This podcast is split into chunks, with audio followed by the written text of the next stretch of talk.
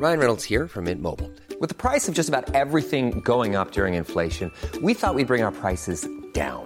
So to help us, we brought in a reverse auctioneer, which is apparently a thing.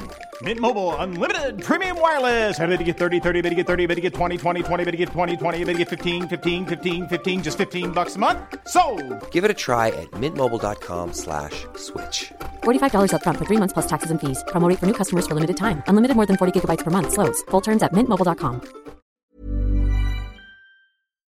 I'm Kylie Camps and welcome to the podcast. This space is dedicated entirely to making a difference in the lives of women. I believe we all have a right and a responsibility to truly live our best lives. It all begins with curiosity, changing our thinking and cultivating more self-love. Through thoughtful conversations and shared experiences, I really hope that you can take something away from this podcast. I'm a business owner, a speaker, a sleep consultant, and mum of twin boys. I've also recently completed some training in the cognitive behavioural therapy space, and I'm super passionate about the ability that we all have to really improve our days.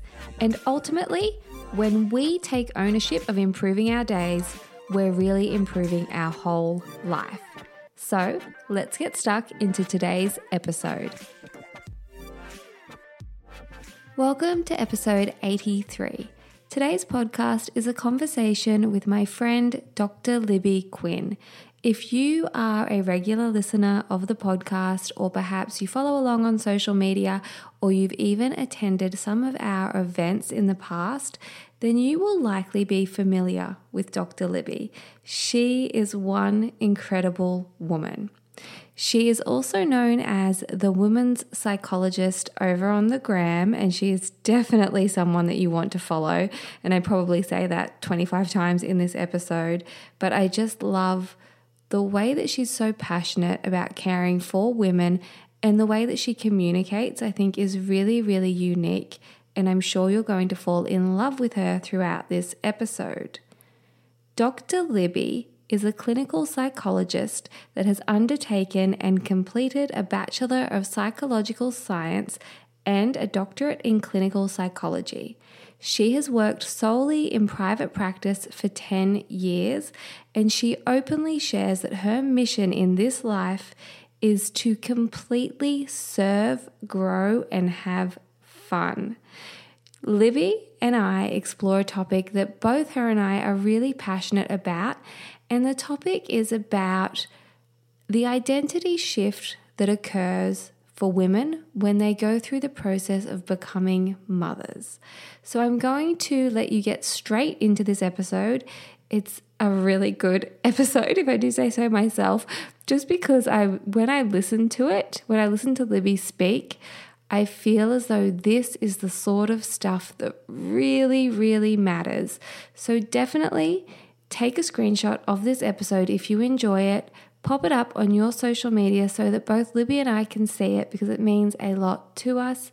We both hope that you're staying safe and you're well, and we hope you enjoy this episode. Dr. Libby, thank you so much for always making time and space to share your knowledge and compassion with our community. Before we dive into today's chat, which is about a topic that I know you and I are both super passionate about, I'd love to know, how are you coping with everything right now? Yes, thank you so much for having me again, Kylie. I feel, it's always such a pleasure to join you, especially when we get to dive into these really juicy topics that I feel we as women can all benefit from. But how am I coping with all of this? Well, it's been a bit of a roller coaster, which I think is probably been the flavour for everyone at the moment. I think I can definitely say in the first few weeks there was a lot of quick adjustment needing to happen. So I had lots of anxiety myself and needing to navigate that. But, I came back to my trusty anchors of what supports me, and also just I feel I'm privileged in having the knowledge of what adjustment is and that it's a process, and that the passage of time moves us through that, as well as engaging some helpful strategies. So, process of adjustment. And I feel like there's been a bit of a quote going around, and I actually don't know it verbatim, but it's something to the effects of, you know, like we're all going through this storm at the moment, but we're all experiencing it differently. So, you know, some people might have more resources than others. Other people are going through more severe parts of the storm than what we might be going through. So we all are in this collectively, but we're all experiencing it differently, depending on the adversity that has struck us and the resources we have available. So I, you know, myself personally haven't been that hugely affected by it than just needing to work from home and homeschool and keep everyone alive. So, you know, I've come back full circle then to just connecting in with what am I learning here, what's the growth and the positives here, in addition to allowing all the shittiness that's there. So it's been an interesting process, which I can imagine it has been for everyone. Yeah, absolutely. And I've seen that meme as well, talking about how we're all going through it, but depending upon the resources we have and the experiences and where we are, we're all feeling it differently. And I think it can change day to day. Like I've had some days where I've felt, like as you mentioned, not personally impacted by COVID, but just impacted by the changes and sort of kind of in like a bit of a bubble myself. And then I've had other days where I'm just so overwhelmed by it all. So I think it just varies so much day to day. And I love that you mentioned that just knowing that it's time, as well as some of our tools that move us through this, it kind of takes the control out of our hands of just going, oh yeah, it is just a case of writing this out. Yes, absolutely. It's one massive weather pattern we're all navigating. And when we've got certain resources and tools, or if we feel we need to learn more to support us, then, you know, it strikes that really nice balance between what can I do to look after myself and influence what I can, in addition to just allowing what is. Because, so much things that we used to be able to influence and control has been taken out of our hands as well, and that's a part of that adjustment, isn't it? It's definitely a lot. And I've mentioned a couple of times just on social media that our listeners might like to go back to the last episode that you and I recorded, where we spoke about how to cope with the natural disasters, which were the fires that was happening when we spoke about that. And while it is, you know, a difficult time, so many of the tips and tricks and tools that you shared for that episode are super relevant to coping with the global pandemic that's going on right now. Did you have anything else that you wanted to add to our listeners who may be struggling with the uncertainty of what we're all facing? Yeah, I think just coming back to what you said there, I think what we discussed in that episode was it was kind of almost, it's less about the content and it's about the process. So what we spoke about was that idea of psychological first aid, how we can use those principles to support others, but also support ourselves. And we engage psychological first aid in times of crisis. So, yes, that was pertinent to the bushfires, and now it's also really relevant to what we're all experiencing with the effects of COVID. And I would just, probably add to that it's really important, and I'm very, very big on this at the moment, but it's really important that we can, as much as we can, slow ourselves down to really pay attention to our internal dialogue, to the thoughts that are popping up, and just kind of get clear on those strategies of, is this thought helping me to listen to this thought? Or can I diffuse from that thought and let it go? And how can I generate more helpful thoughts? And we generate more helpful, self-compassionate, supportive thoughts, essentially by talking to ourselves. And I think self-compassion is something that's really needed right now, because I'm sure you've noticed it and had discussions with people too, Kylie, that a lot of people are also comparing their isolation experience to that of others, and saying, oh, you know, well, I'm not completing a course, I'm not writing a book, I'm not working out every day. Yeah. I'm not working out. I'm not like I haven't nailed how to do a handstand. You know, I'm just trying to survive and get through from the AM to the PM, and that's okay. So that's where I think the tool of self-compassion of validating your experience, that we don't need to be comparing to any ideal at the moment, because this is a global health crisis. It's a pandemic and it's affecting everyone in really individual ways that there's no place for comparison here. So yeah, there are no, to those, I was just going to say, there's no isolation Olympics that we need to train for.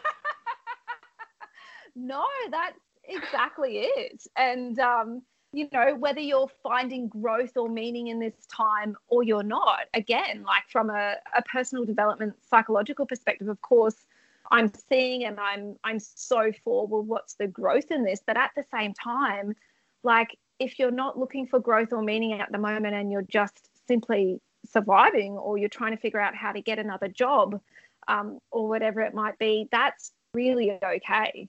I think a lot of people are getting caught up in this comparison, which is then triggering, of course, all of the sequelae of not good enough and all of that business. That doesn't help.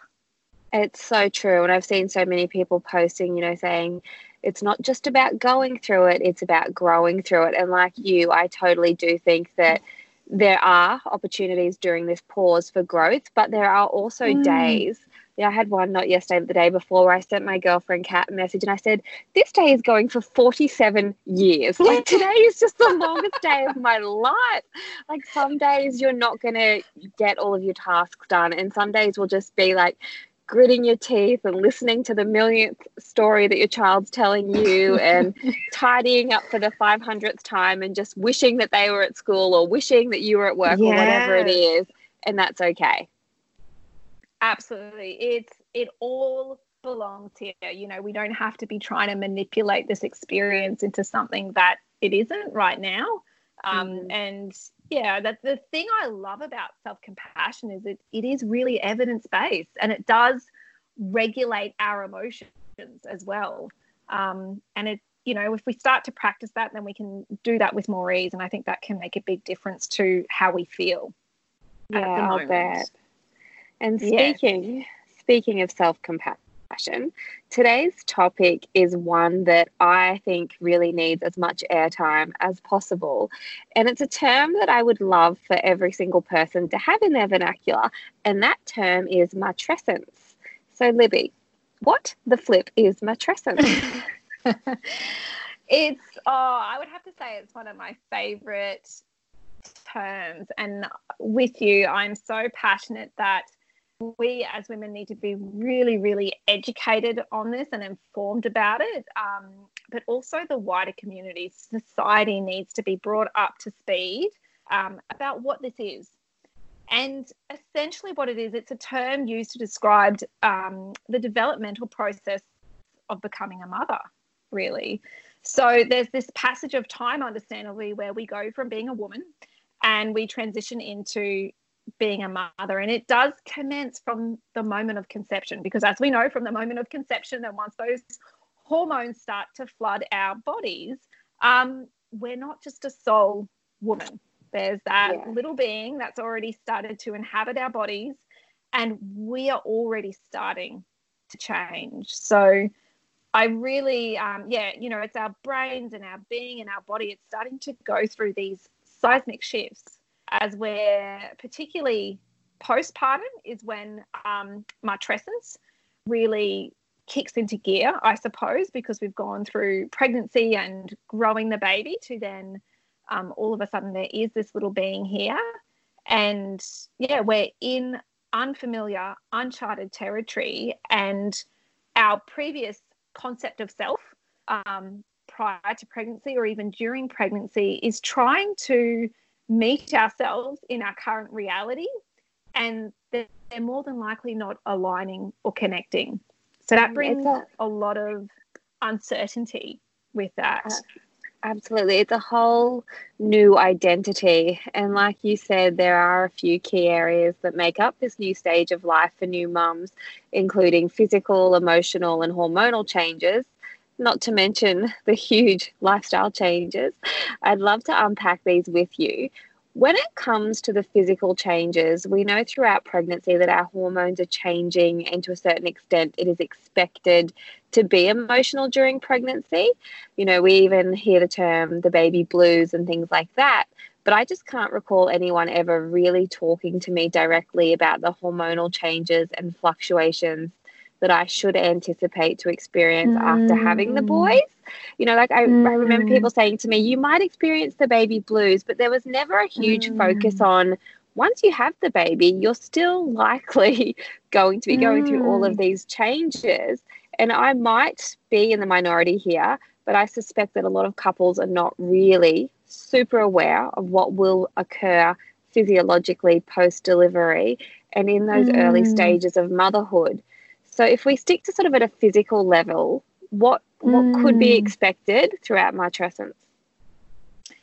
Yeah, no, I think I would have to firstly agree with you that I think unfortunately, and it definitely happened for me, and it wasn't too long ago that I had babies, that there's just not enough education around what's going to happen postpartum, hormonally, physiologically and psychologically, and the lasting impacts of that, and then how can we support women with that. So I think the biggest changes we notice with women postpartum is obviously hormonally and during pregnancy, and I find this concept really mind-blowing, but they've found that the levels of estrogen and progesterone during pregnancy, it's been likened to taking like 100 birth control pills in a day.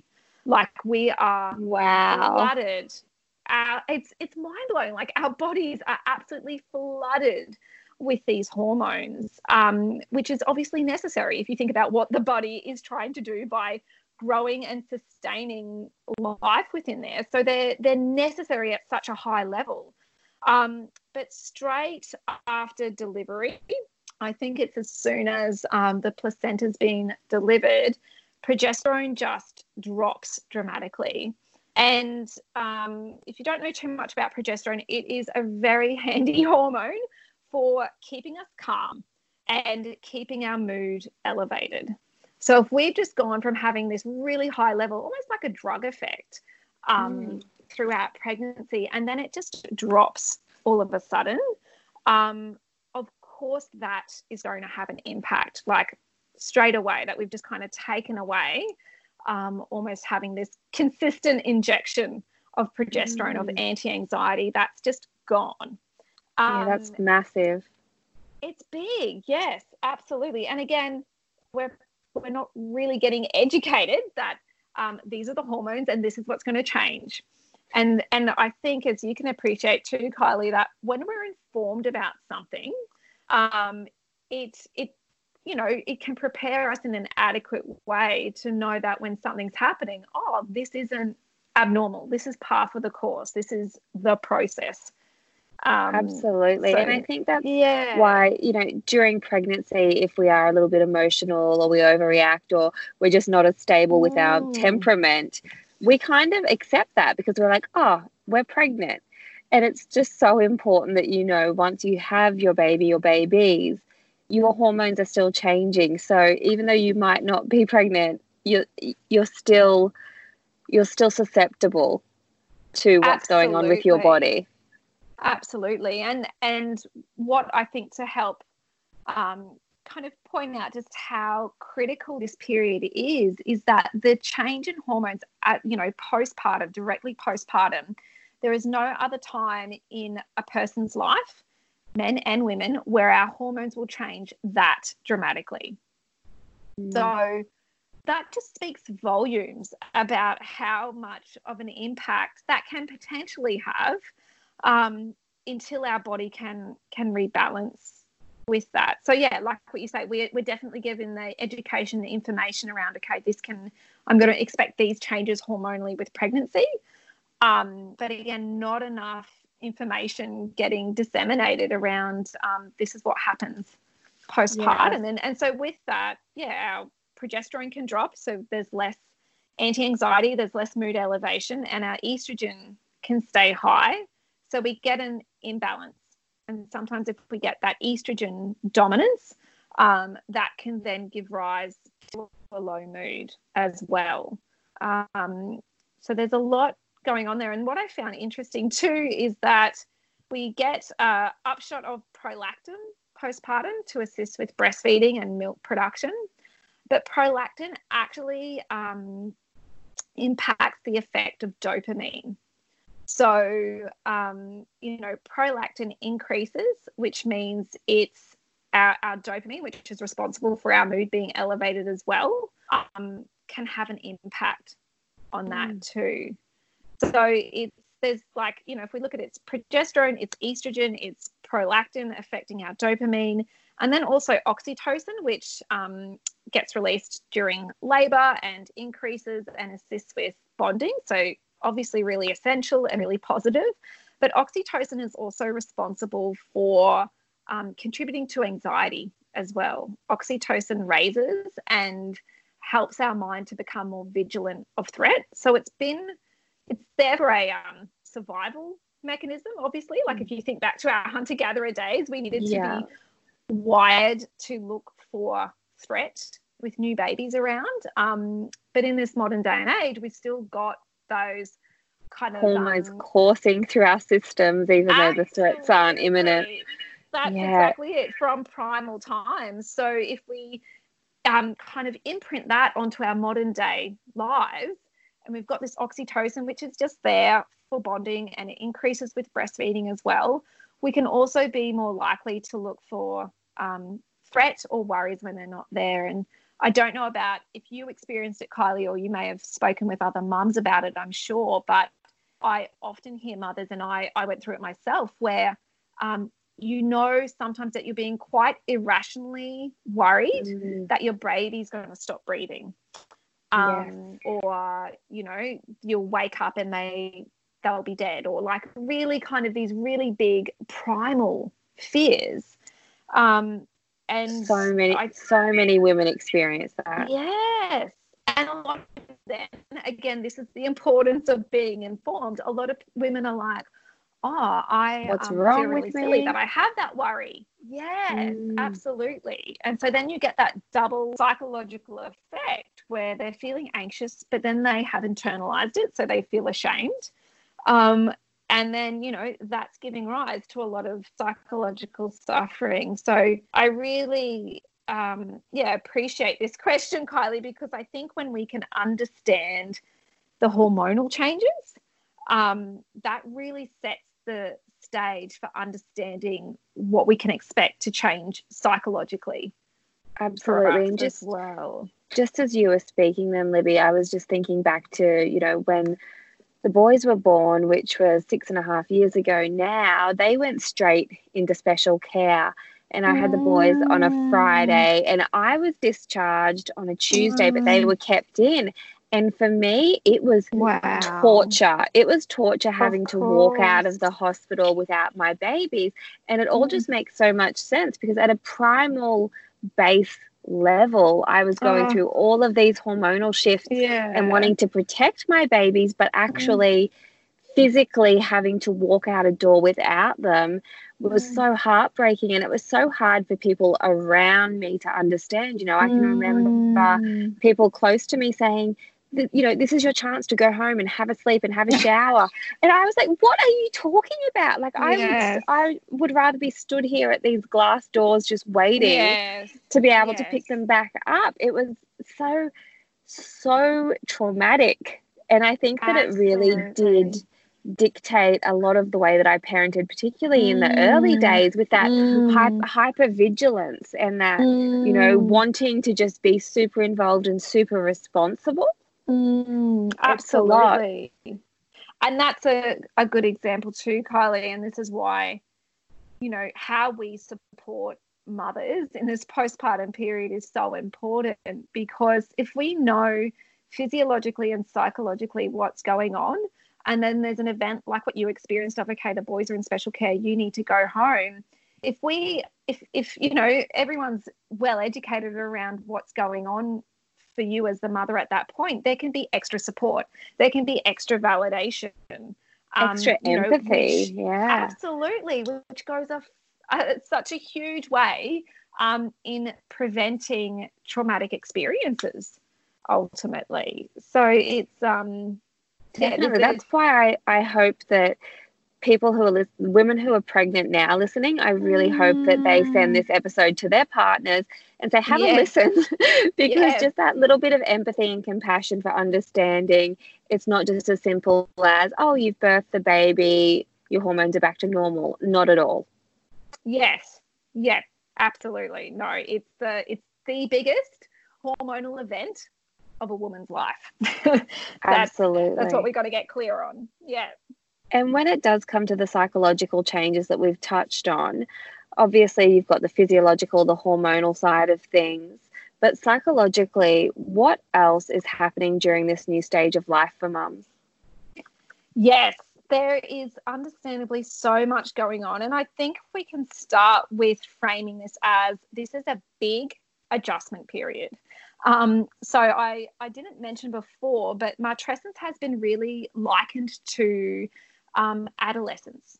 So if we think about adolescence, we are very well informed and educated conceptually, and we understand the research behind it now that children are going from being children to being an adult. So they go through that period of time with adolescence where physically, hormonally, psychologically, there's lots of changes, with the biggest change being around identity.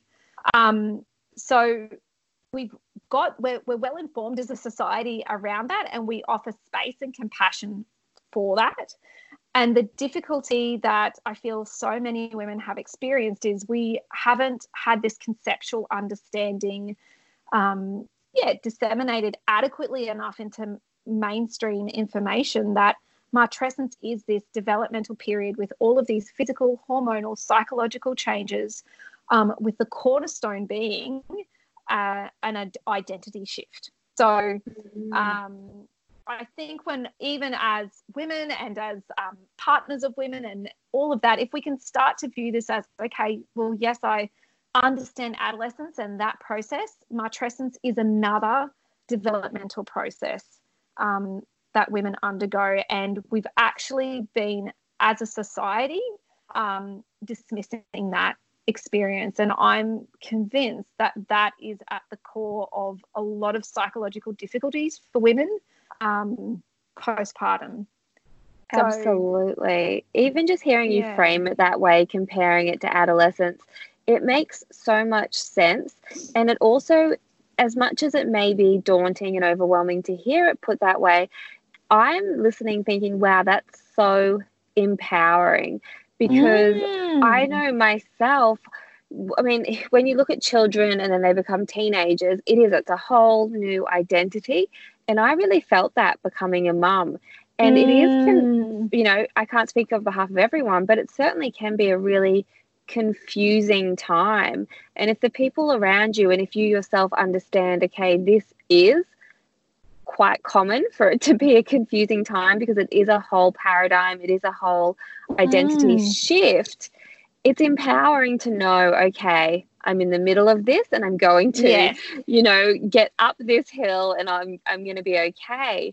But when you're in the thick of it, you can feel like, what's wrong with me, Why isn't this coming naturally to me? And like we spoke about earlier, going down that comparison rabbit hole where you think everyone else is coping so well.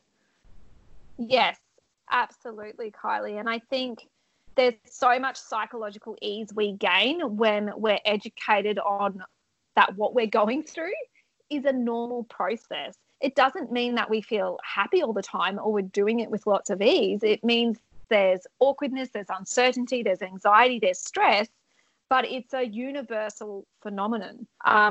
So just like with toddlers. Absolutely. Absolutely. And, it's fascinating to think that there once was a time where we didn't have the conceptual understanding of adolescence. We didn't, we didn't have that conceptual understanding. We didn't have the research around that. And so people were just like, what happens with children between the ages of, 12 and 18? They just go completely rogue. And they were like, it's almost like this is this zombie apocalypse. Like, what is going on here? There wasn't the language, the understanding, the research around it. And this has been the same for motherhood.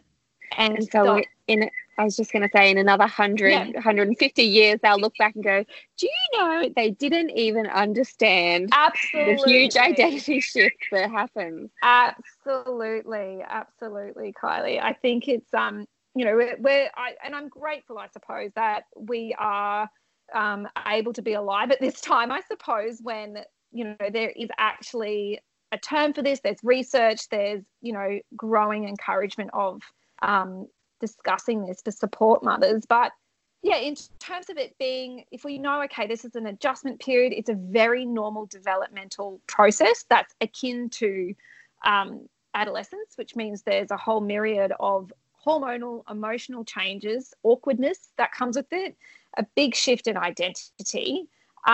There's a couple of other key features psychologically. So one of them is the phenomenon of ambivalence. So this speaks to socially, there's been the rhetoric that, you've chosen to be a mum and you should be grateful and blessed, and Beryl's done it, 80 years ago and she didn't complain.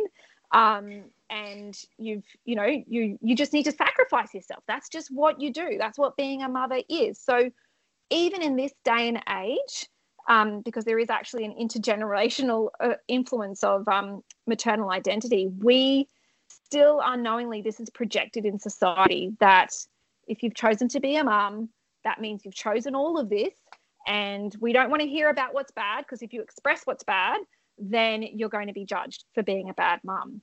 But we know, of course, as with anything in life, particularly big life adjustments, there's ambivalence, which means there is both good and bad experiences with it. There is both good and bad emotions within it. And I feel... and you can want something and love something, but not always enjoy it. 100%. And this is what, it's an unrealistic expectation that we as women... And I know I definitely did this, we unknowingly internalize an unrealistic expectation that we should be able to handle this all on our own. We should be able to love it all. We should be able to cope with it all. And it should come naturally. It should come naturally, absolutely. And it's unrealistic. And that actually, by having that unrealistic expectation, it sets us up for this kind of cascade of really internalized negative psychological experiences, because no one feels comfortable to express, actually I'm not liking being a mum today, or I'm not bonding with my baby, or I miss my old self. There's so much shame around discussing what's hard. So much shame. And I think too, for women or for couples in particular who, perhaps have struggled to fall pregnant or have gone through terrible loss with a miscarriage, or perhaps gone through IVF or whatever it might be, there's that extra layer of, well, you really need to love this. Yes, absolutely. Absolutely. It's this, even more of that expectation is kind of ramped up more for those individuals. So the higher the expectation, the greater experience of disappointment and shame. And that kind of speaks to this next phenomenon, which again, it's a really universal psychological experience that we're not told about really, that we all develop this even when we're pregnant. We're trying to prepare ourselves for what's to come. So we unknowingly, again, create a bit of an image of what we want motherhood to look like. And we base that off the media, what we see other people around us doing. So that feeds into how we feel we should be as a mother and the identity. But of course, that kind of fantasy, so to speak, doesn't match up with our reality. And so when we've held this ideal of, oh, I'm going to be this kind of mum, or this is how it's going to be, and I'm going to love it. And then when we're faced with our reality of going, oh my goodness, this was just not anything I expected. There's a lot of, negative emotional side effects from that. And again, women internalize it, which increases shame, which increases psychological distress. And I think that's a key running theme in all of this, is this internalization of these experiences because we feel ashamed to talk about it and expressing it. And that's exactly what we need to allow ourselves to move through this with more ease. Absolutely. And I imagine the more we internalise everything we're experiencing, it's the more we create a sense of isolation. Yes. Yes, absolutely, Kylie. And it just, and this is all also linked into this idea. So if we think about, we may have created this fantasy, this image of how we feel we should be, we then, again, we unknowingly, we all have created this kind of ideal picture of the good mother. And we measure ourselves against that internalised image. So maybe she cooks from scratch. She never raises her voice. Her children are always in coordinated clothes. She meditates. She helps her neighbour. She is just, you know. She always wants sex. Yes. She's ready to go at all times. Absolutely. She is just like nailing life. So whether you know it or not, and this is the power of our subconscious and the power of information that filters into our brain. And it's our brain trying to prepare ourselves for something. But we've got this idealized image of what the good mother is, and we unknowingly compare ourselves to that. And she ends up falling short. Unrealistic image. Absolutely. Absolutely. Because we're imperfect humans. So there's just so many different compounding layers here. I mean, even if we just think about the hormonal factor and then the psychological factors that you've spoken about, not to mention lifestyle-wise, you know, it's so easy to think that you're prepared for a baby because, you know, there could be 9 months of pregnancy, but nothing actually prepares you for that reality of taking your baby or babies home. So on top of all of the things that we've spoken about, your like internal identity shifting, also your external, your lifestyle, your day-to-day has been completely flipped on its head. Yes, absolutely. It's a huge shift. And that's what I think is so taxing for women at this time, is they've got physically, physiologically, all of these changes, you know, not to mention recovery from pregnancy and delivery. You know, they've got all of that going on, plus all of this psychological impact that's happening. But then they're needing to do this whilst maybe the things they used to rely on to support themselves may not be there anymore, quite simply because of time or energy or availability. And their day is now filled with trying to meet the needs of this little baby that they're getting to know. And, you know, for many women, that means they may have gone from working full time to now not working at all.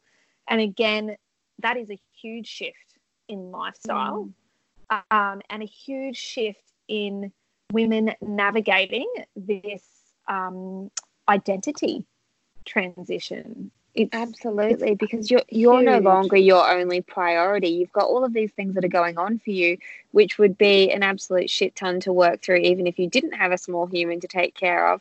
But the fact that you've got all of this happening, but hey, you also don't have any time and likely minimal energy to focus on these things and work through them, because, I mean, we haven't even touched yet on the sleep factor, but often by the late stages of pregnancy, you know, our sleep quality is already super compromised because we're uncomfortable, we're getting kicked in the ribs, and we're having to get up to go to the bathroom 48 times a night. And if we're not getting up to go to the bathroom, then we're having that dialogue of, do I need to get up to go to the bathroom? Should I just get up anyway? You go through all of that. And then the sleep deprivation. When you have a baby, you know, some people will be blessed with a newborn that is incredibly sleepy, but for a lot of families, sleep deprivation is very, very real because newborns are designed by nature just to sleep in shorter stints. And, you know, some of the side effects of sleep deprivation alone, they include things from emotional outbursts to having a low mood to irritability, a lack of concentration, even hallucinations, and so on and so forth. And it's just a lot for families to be dealing with. Absolutely. It's so big that, there's the lifestyle changes and sleep deprivation. And, you know, sleep deprivation we know is a huge trigger outside of an adjustment to motherhood or parenting anyway. It's a huge catalyst for mood disorders. and anxiety disorders as well. And it becomes, with what you're discussing there, it becomes quite tricky then when, if you're a woman and you're quite sleep deprived and you've got all of this going on and you're not feeling so great mood-wise, or maybe your anxiety is elevated, then as women, which we are so very skilled at and we try to do, we're trying to figure out what the hell is going on. We're kind of left in this mess of going, okay, I know about postpartum mood disorders. Am I depressed? Am I anxious? Or do I just need more sleep? So women are actually then, again, it becomes a very internalized process of trying to figure out for themselves in a very, very sleep-deprived state of why am I feeling this way? And I think that's when we can have information and understanding about the hormonal changes, about what sleep deprivation does to our mood. And when we've got information and understanding about, postpartum mood and anxiety disorders, and information about matrescence, when we can draw on all of that, we can come to really support ourselves and other mothers, and then, start to figure out, okay, maybe I do just need to go and seek out professional help to bounce ideas off someone and see what's going on for me. What do I need next? Absolutely. And it can be so hard to know. And just, speaking about postnatal depression, it is so real. And, a correct diagnosis, support and treatment is absolutely paramount. But I also wanted to touch on something in regards to PND, because I know that when I was doing a lot of in-home consultations for baby sleep, there were so many times, Libby, that I would knock on the door and I would be greeted by a couple or a woman alone, and she would just burst into tears and say, I've just been diagnosed with postnatal depression. And, I'd give her a hug and she'd have a cry and get it out. And, at times if both parents were there, it was a really, really emotional time for them to confide that she'd been diagnosed with postnatal depression. But once we were able to sit down and go through everything that was happening in their life, I could see like a visible weight being lifted off both of their shoulders, because when you're in the thick of it, sometimes it's so hard to see what's going on. But when you have someone say to you, hey, you're going through all of this stuff, not to mention one of the biggest pillars of health and wellness has been completely compromised, your sleep. No wonder. And when I was able to, pull up the list of side effects of sleep deprivation and pop them next to a checklist for PND, you can see that there's so much crossover. And I certainly don't want to minimize postnatal depression, but I did want to share that just anecdotally, I've seen so many families when they've been able to get on top of their sleep, and with a little bit of time, everything shifts for them. Absolutely. And I think that speaks to, it sounds to me like what you were providing for women in those situations was, true validation in terms of saying it makes sense. Like, look at everything that's played into this. And it makes sense that you can absolutely tick all these boxes of PND, and potentially you have it, potentially you don't. But this is where I feel it's really important for us, really as individuals, to conceptually understand what are all the variables, particularly from this kind of biopsychosocial model that gives rise to us not feeling good. And I, obviously being a psychologist, diagnoses are important, but at the same time, I tend not to, and there's a lot of therapists that don't operate from that way, in that sense of what's more important is actually conceptualizing someone's situation by looking at what's been the predisposing factors, what's been the precipitating factors, what's maintaining that, and it's all these different variables. And when you can tease that out with someone and go, well, look what's happened here. You're recovering from birth. You've got all these hormonal changes. You're completely sleep deprived. Of course you're feeling this way. So if sleep deprivation, absolutely. And, if sleep deprivation it's a huge component of what maintains women not feeling great in that postpartum period. If women get education and support around it, and then they're able to get a bit more sleep back and notice their mood or anxiety improving, it's, to me, sometimes that's more helpful than just purely working from a diagnosis perspective, because I know for women, particularly at that time when you're feeling so vulnerable, for some people a diagnosis helps, but I would say for a lot of people, receiving a diagnosis sometimes can feel quite like defining in terms of, oh, okay, well now I've got this label on me, and I'm feeling like it triggers in people feeling quite pathologized. And yeah, this is who I am, and I'm stuck, and I've got no other options. But there are some individuals, if they receive a diagnosis of that, it's like, oh, okay, there's a term for what I'm going through here, and this is the treatment that I need. But I feel, yeah, from looking at the research, and I suppose with working with women over time, I think if we can all operate from that perspective, and it is evidence-based of conceptually what's going on for this woman or this individual, then we can figure out what are the variables that are maintaining that, and then how can we really help someone in that situation. So I hope that helpful. Makes sense.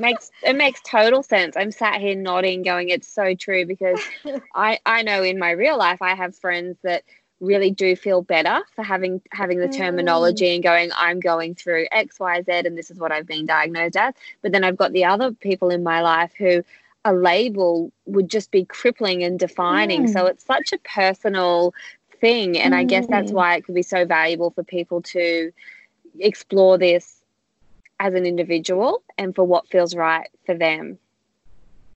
Absolutely, yeah. And I think ultimately, you know, whether that's seeking out a sleep consultant, which is just life-saving for many mothers, or a therapist or a GP, or it's seeking out help, I think, is a key factor in this for women, because again, and this comes back to this rhetoric that we've been fed socially and that we've all internalized, is I should be able to do this, and I should be able to cope, and therefore I'm actually feeling like I'm not coping, but I'm not going to seek help. I'm just going to kind of push this down and carry on, because that's what I see all the other mothers doing, and this is just the job that we need to do. And that's what I have such true empathy for, because that's where women suffer, is yeah, internalizing that and suffering on their own.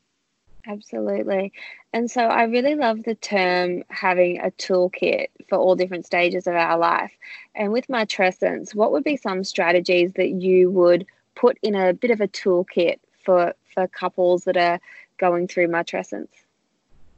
Yeah, absolutely. Big fan of the toolkit. I think the first thing is being informed that this is a really normal process. It's a universal phenomenon. So in the toolkit, get the definition of matrescence in there, and seek out as much information as you can about that. And at the end, we can talk about a few particular resources around that.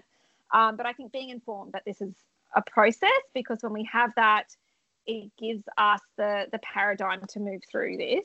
I think, understandably, as it always comes back to when we're discussing things, I think really being aware of your thoughts. So just being aware of what your inner dialogue is, and knowing that you're not your thoughts, is a critical strategy, that we have this ability, and the more we practice it, the stronger it gets, of being able to step back into our observer mind, noticing thoughts that come up, noticing that they may not be helpful, and being able to diffuse and let those thoughts go. And in addition to generating more helpful thoughts, we've all got this ability. If we've got a brain, we have this ability, and that's being able to talk to ourselves. So talking to ourselves with a lot of presence and self-compassion, as I've said so many times before on our conversations, Kylie, it's really evidence-based, and it creates so much psychological ease when we can say to ourselves, this makes sense that I feel this way. What do I need right now? The same way we would talk to a friend, ultimately. And there's a few particular cognitive biases. So just particular thought patterns that are automatically triggered for many women as they're transitioning, and they are particularly ones around perfectionism, so the shoulds, I should be doing X, Y, and Z. There's strong ones around self-sacrificing and comparing. Being the martyr. Being the martyr, absolutely, and personalising things. So, again, maybe just having those terms in your toolbox to be able to identify a thought pattern as, oh, okay, am I setting unrealistic expectations for myself here? Is that perfectionistic thinking? My hubby just said, go have a bath. I've got the baby, but I've said, no, it's okay. I'll keep holding the baby. Is that myself sacrificing? So being able to kind of catch yourself as those unhelpful thought patterns are happening, and comparison is a big one.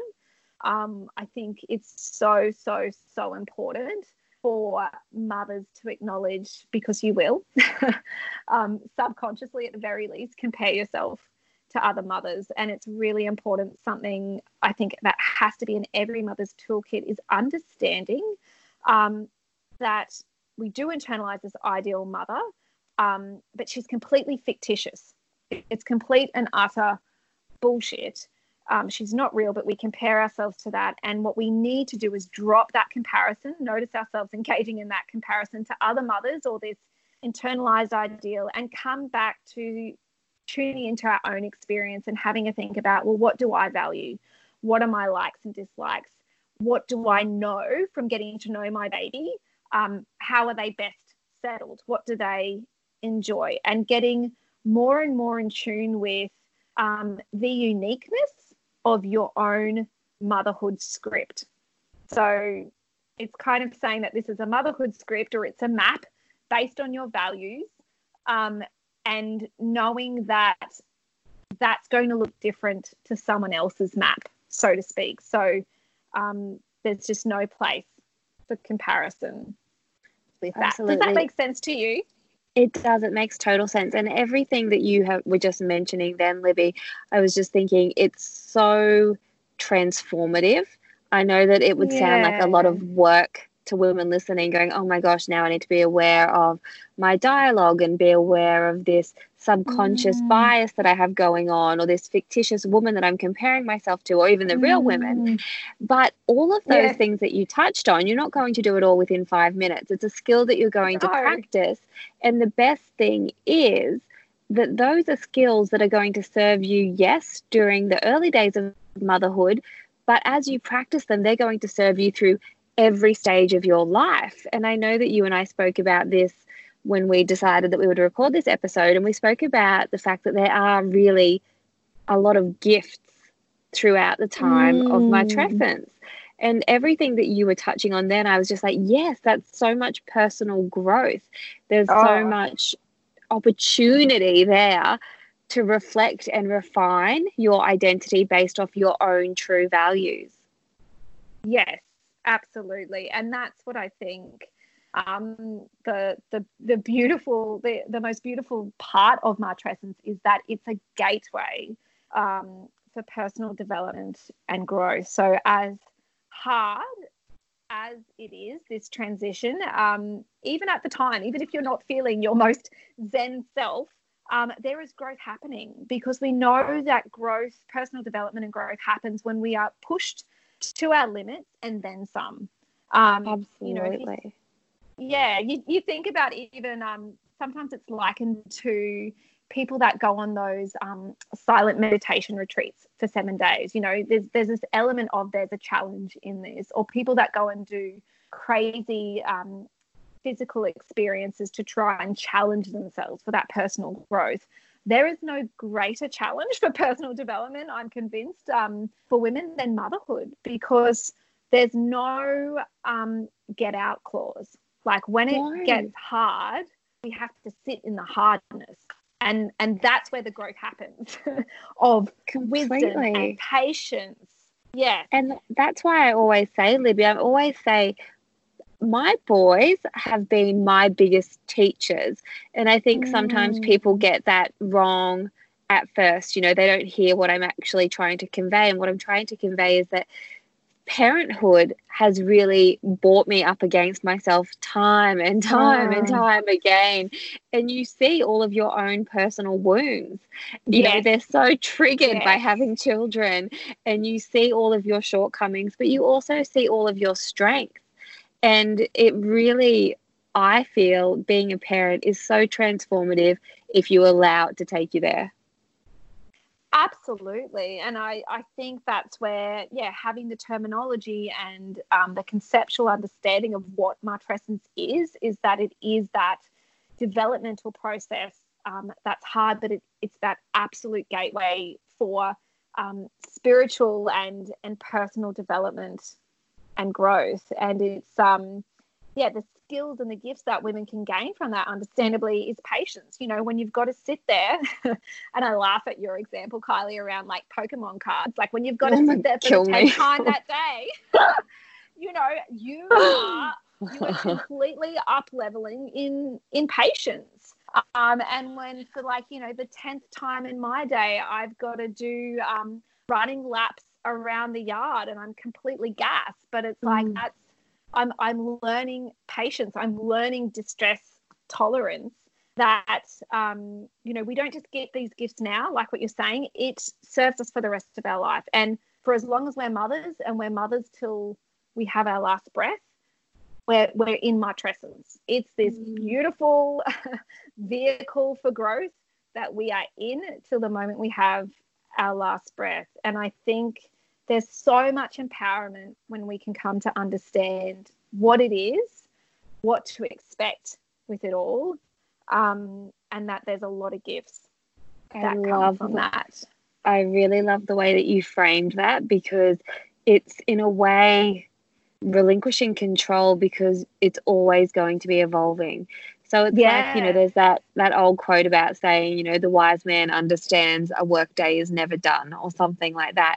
Yeah. And it's just going, you know what, actually understanding you are, like you said, a mother to your final breath, and it's going to have so many different iterations and then reiterations and so many chances for growth. And, you know, I said just before, if you allow it to take you there, you really can grow. And sometimes it will take you over the edge and it will push you down and you'll be in tears more times than not. But just going, oh, this isn't something I need to complete. It's not a race. It's just being in it. Yes, that's absolutely it. And it's knowing, I think that's important for us to tease out that it's not in that direct postpartum period that this is isolated to. It's not just in that first 12 months. But it is ever evolving. You know, I'm sure as you experience, Kylie, and I've experienced this year, children going to schools, that triggers up new kind of stepping stones of personal development, new challenges, old wounds triggered, and that will continue on as our children grow and develop. You know, I know my mum, like we're all ranging in age from I think 30 to 38. My mum has 5 of us, and she's still going through matrescence.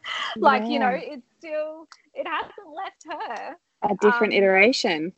Yes, that's exactly it. That's exactly it.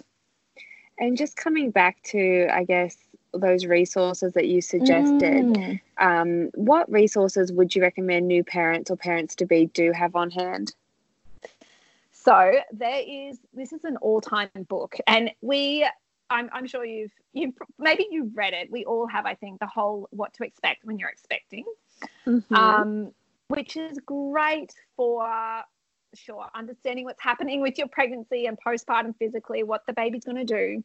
And this is what I feel has been the biggest gap, is there's been no book, there's been no manual, so to speak, about what the flip to expect with emotions and psychologically what's going to happen to us postpartum. So there's this fantastic book that has been co-authored by these 2 therapists who have actually co-created the Motherhood Center in New York, which is solely based around support for mothers going through matrescence and psychological difficulties. And the book's called What No One Tells You, A Guide to Your Emotions from Pregnancy to Birth. And sounds amazing. Oh, it is just, I've read it obviously with working with other mothers, and I was like, oh my goodness, I needed this. We all needed this. And it's filled with lots of great practical strategies from that kind of cognitive behavioural perspective of, you know, similar to what I spoke about today, these are the normal biases that we expect. These are the strategies you can engage to look after yourself with this. And it's a great one, I think, when women are trying to explain this to partners. When you can even screenshot a couple of pages and just go, here, read this on your commute, or have a look at this. It's just, that's critical, I think, is so helping partners to be informed. That should become the universal baby shower gift. Yes, absolutely. We don't need what to expect when we're expecting. We need this. Okay, brilliant. And also, how would you suggest that partners, friends or family can support a new mum?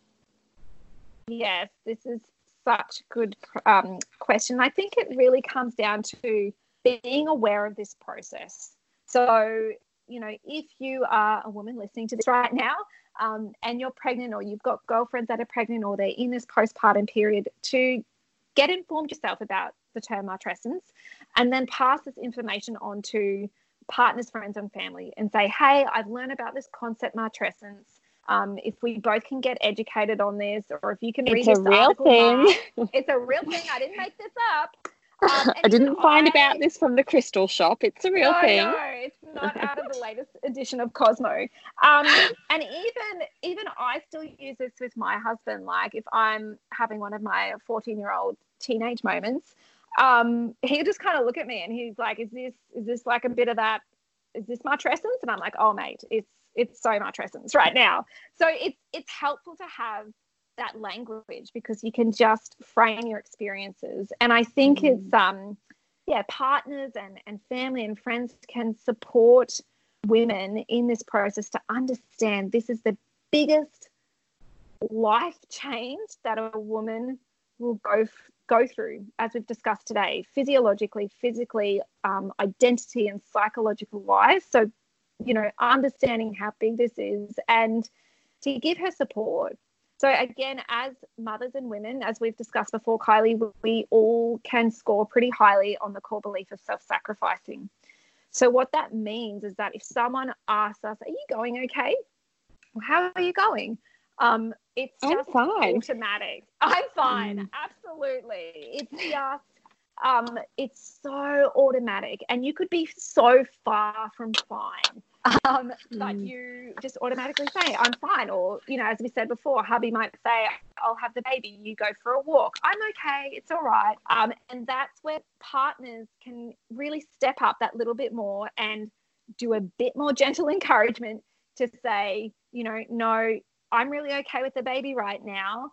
I think it might really help you out to go have a rest, or, you know, not in any forceful way, but just, if a woman is saying she's fine, a pause to just kind of gently encourage a bit more around that. So, I think it's about getting informed, checking in if she's okay, and if she says she's fine, to go a little deeper and see if there's extra support you can offer.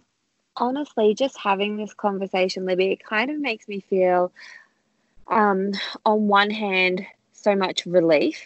And then on the other hand, it makes me feel a bit emotional. Like, I wish I could go back in time and make sure the people around me knew all of this stuff, and also go back in time and give myself a big hug and just say, you poor thing, you're going through so much. And I can think of very clear examples where the people around me, and it's not their fault, because it's not as widely known as we would want it to be.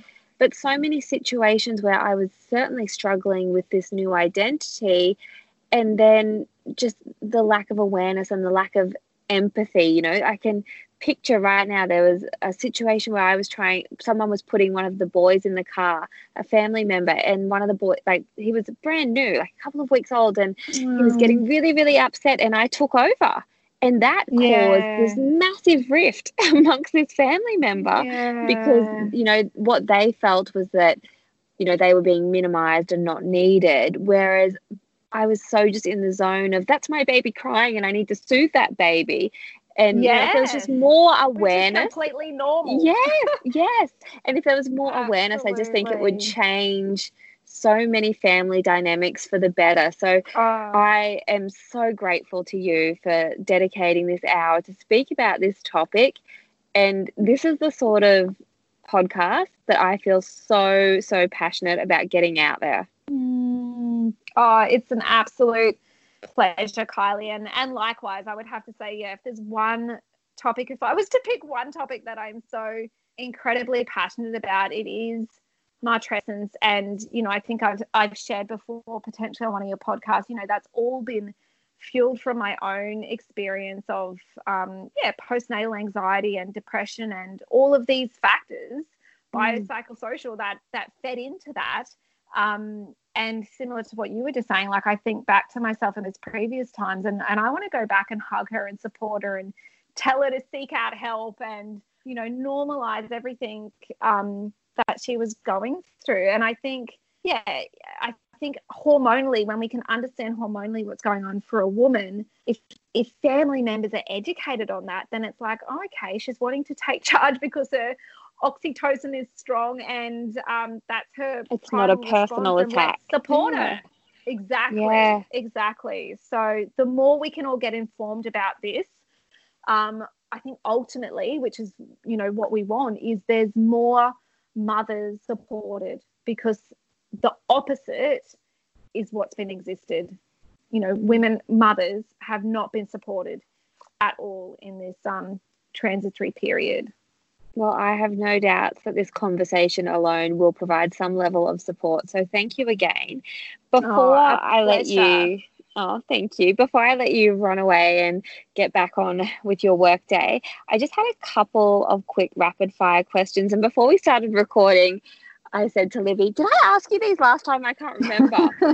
So they're a little bit different to the normal ones that I ask, just because I was unsure whether we'd done this, because matrescence. You got to spice things up a little bit. Yeah, that's it. Yeah, and baby brain. So if you can just give me your very first response to these answers and we'll just knock them out quickly. Okay. So number one, what is the last thing you watched on TV? Oh, the last thing I watched, it was something on Netflix. Let me think. I can't even remember the name of it. I think it was, I was doing that supportive watching with my husband of, I think it was the Michael Jordan documentary. And that's I don't blame you for not knowing. Yeah. Supportive watching, because it's normally the other way in our relationship. And I was like, all right, I'll take one for the team. Vaguing out on that. Well, that's fair. Now, number two is, what is keeping you sane during isolation? What is keeping me sane? I think definitely grabbing snippets of alone time. Because like I said before, I think I'm at home with hubby and my boys. So I'm trying to do my best with getting up early and just stealing an hour to drink coffee on my own, journal, or do a bit of movement. And that is that's keeping me alive. And my next question is, if you could share just one tip for thriving in isolation. Yes, one tip. I would say self-compassion, in terms of just being really aware of how you're talking to yourself, that there's no right or wrong way to be doing this right now. The experience is, and if you just engage that internal dialogue of saying, you know, the way I'm doing it is right and we're going to move through this ultimately. And there is no such thing as the isolation Olympics. No. We are not in training. We are not comparing. We are not comparing to Susie down the road. No. If you could have dinner with any three people in the whole world, whether they are dead or alive currently, who would they be and why? Oh, my goodness. That is such a big question. And clearly one I've never thought about. Pondered on? Three people in the world. Yeah, I have not ever pondered on that. That's big. I would have to say, this sounds really dicky, but I would have to say my husband and my two boys. Oh, cute. And that's in isolation. All right, we're done here. Just saying that. There's not even Chris Hemsworth on that menu. I know. I think you need to ponder this. And next episode. I'll report back. I'll go do report back. Research. No, that is the cutest. I love that. That's a great answer. Yes. Yeah. Now, what would be one of your favourite listens, whether it's an audio book or a podcast? Favourite listens? I would say I really love the audiobook by Esther Perel called Mating in Captivity. It's a good one. I could listen to her all day, every day. She's got the best voice. She does. And, yeah, I think it's, I love just continuing to listen to that as it just probably explains my own experience. It's very validating. Yeah. Brilliant. And what would be your favourite family dinner to make or to enjoy? Favourite family dinner? I'm a total Mexican fan at heart. So I would say anything Mexican, be it some kind of... Have you had Lolitas yet? Libby and I live close to each other. I haven't. I've been, stalking them on Instagram, salivating over their pictures. But, yes, that is next on the list. Absolutely. Definitely give Lolitas a try. They do takeaway margaritas at the moment as well. Oh, just to help out. Just to help out. Next is, what would your favourite feel-good song be? Is there a song that you put on to lighten the mood? Oh, favourite feel-good song. There's probably... not necessarily one in particular, but I have been flashing back to the 90s pop, really, if I'm honest. So anything from that genre. And I think it's because it just takes you back to that time when you were younger. And there's different memories and feelings associated with that as well. So I'm a fan of bringing back some 90s. Absolutely. Yes, when you said that, straight away my mind went to All Saints, their songs. I just went straight to there. Yeah, so good. Absolutely, anything like terrible girly pop. So good into that. And last but not least, what is next for you professionally? Yes, what is next for me professionally? So it's been in the works for a little while, and we're still getting there because I'm a completely imperfect human. But my ebook is coming along. I am in the process of finally rebranding my website to upload some online courses, and as well as a podcast. So yes, I'm so happy to hear that. Yes, so that's all in the works, and my aim is, by the end of the year, that's all going to be there. So I'm steadily chipping away at it in the mix of, obviously seeing clients face-to-face, which takes up time, and keeping my two tiny humans alive as well. Absolutely. So, well, if there's anything that I can do to help in the lead up to that, let me know. Oh, you are so incredibly generous, and I will definitely share that because, we are so incredibly aligned with what we want for women. Absolutely. Which is awesome. Libby, thank you so much again for your time. And just where can our community follow you? Where would be best to send everyone who has now fallen in love with you? The best place to go is to Instagram. So I'm on there as the Women's Psychologist. And I try to show up pretty consistently with just sharing as much practical, evidence-based support that I can, which is really around these flavours that I've spoken about today, around self-compassion, what are great strategies we can do to look after our mindset and our mood as we are navigating all of these processes that are just unique to being a woman. So that's where you can find me on Instagram. And Libby is definitely someone that you want in your newsfeed, so we will pop her handle in the show notes as well, just in case you can't find it. Jump over, hit follow, because her posts and her stories are really, really helpful to have when you are scrolling. So thank you so much again, and I can't wait to give you a hug when this isolation is over. There will be so many hugs, right? I'm just saving them up. Yes, brilliant. Well, thank you so much, Libby. Thank you, Kylie. Absolute pleasure again. Thank you so much.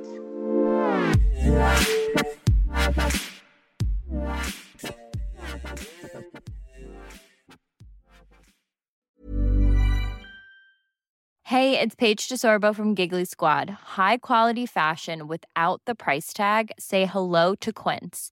I'm snagging high-end essentials like cozy cashmere sweaters, sleek leather jackets, fine jewelry, and so much more. With Quince being 50 to 80% less than similar brands. And they partner with factories that prioritize safe, ethical, and responsible manufacturing. I love that. Luxury quality within reach. Go to quince.com/style to get free shipping and 365-day returns on your next order. Quince.com/style.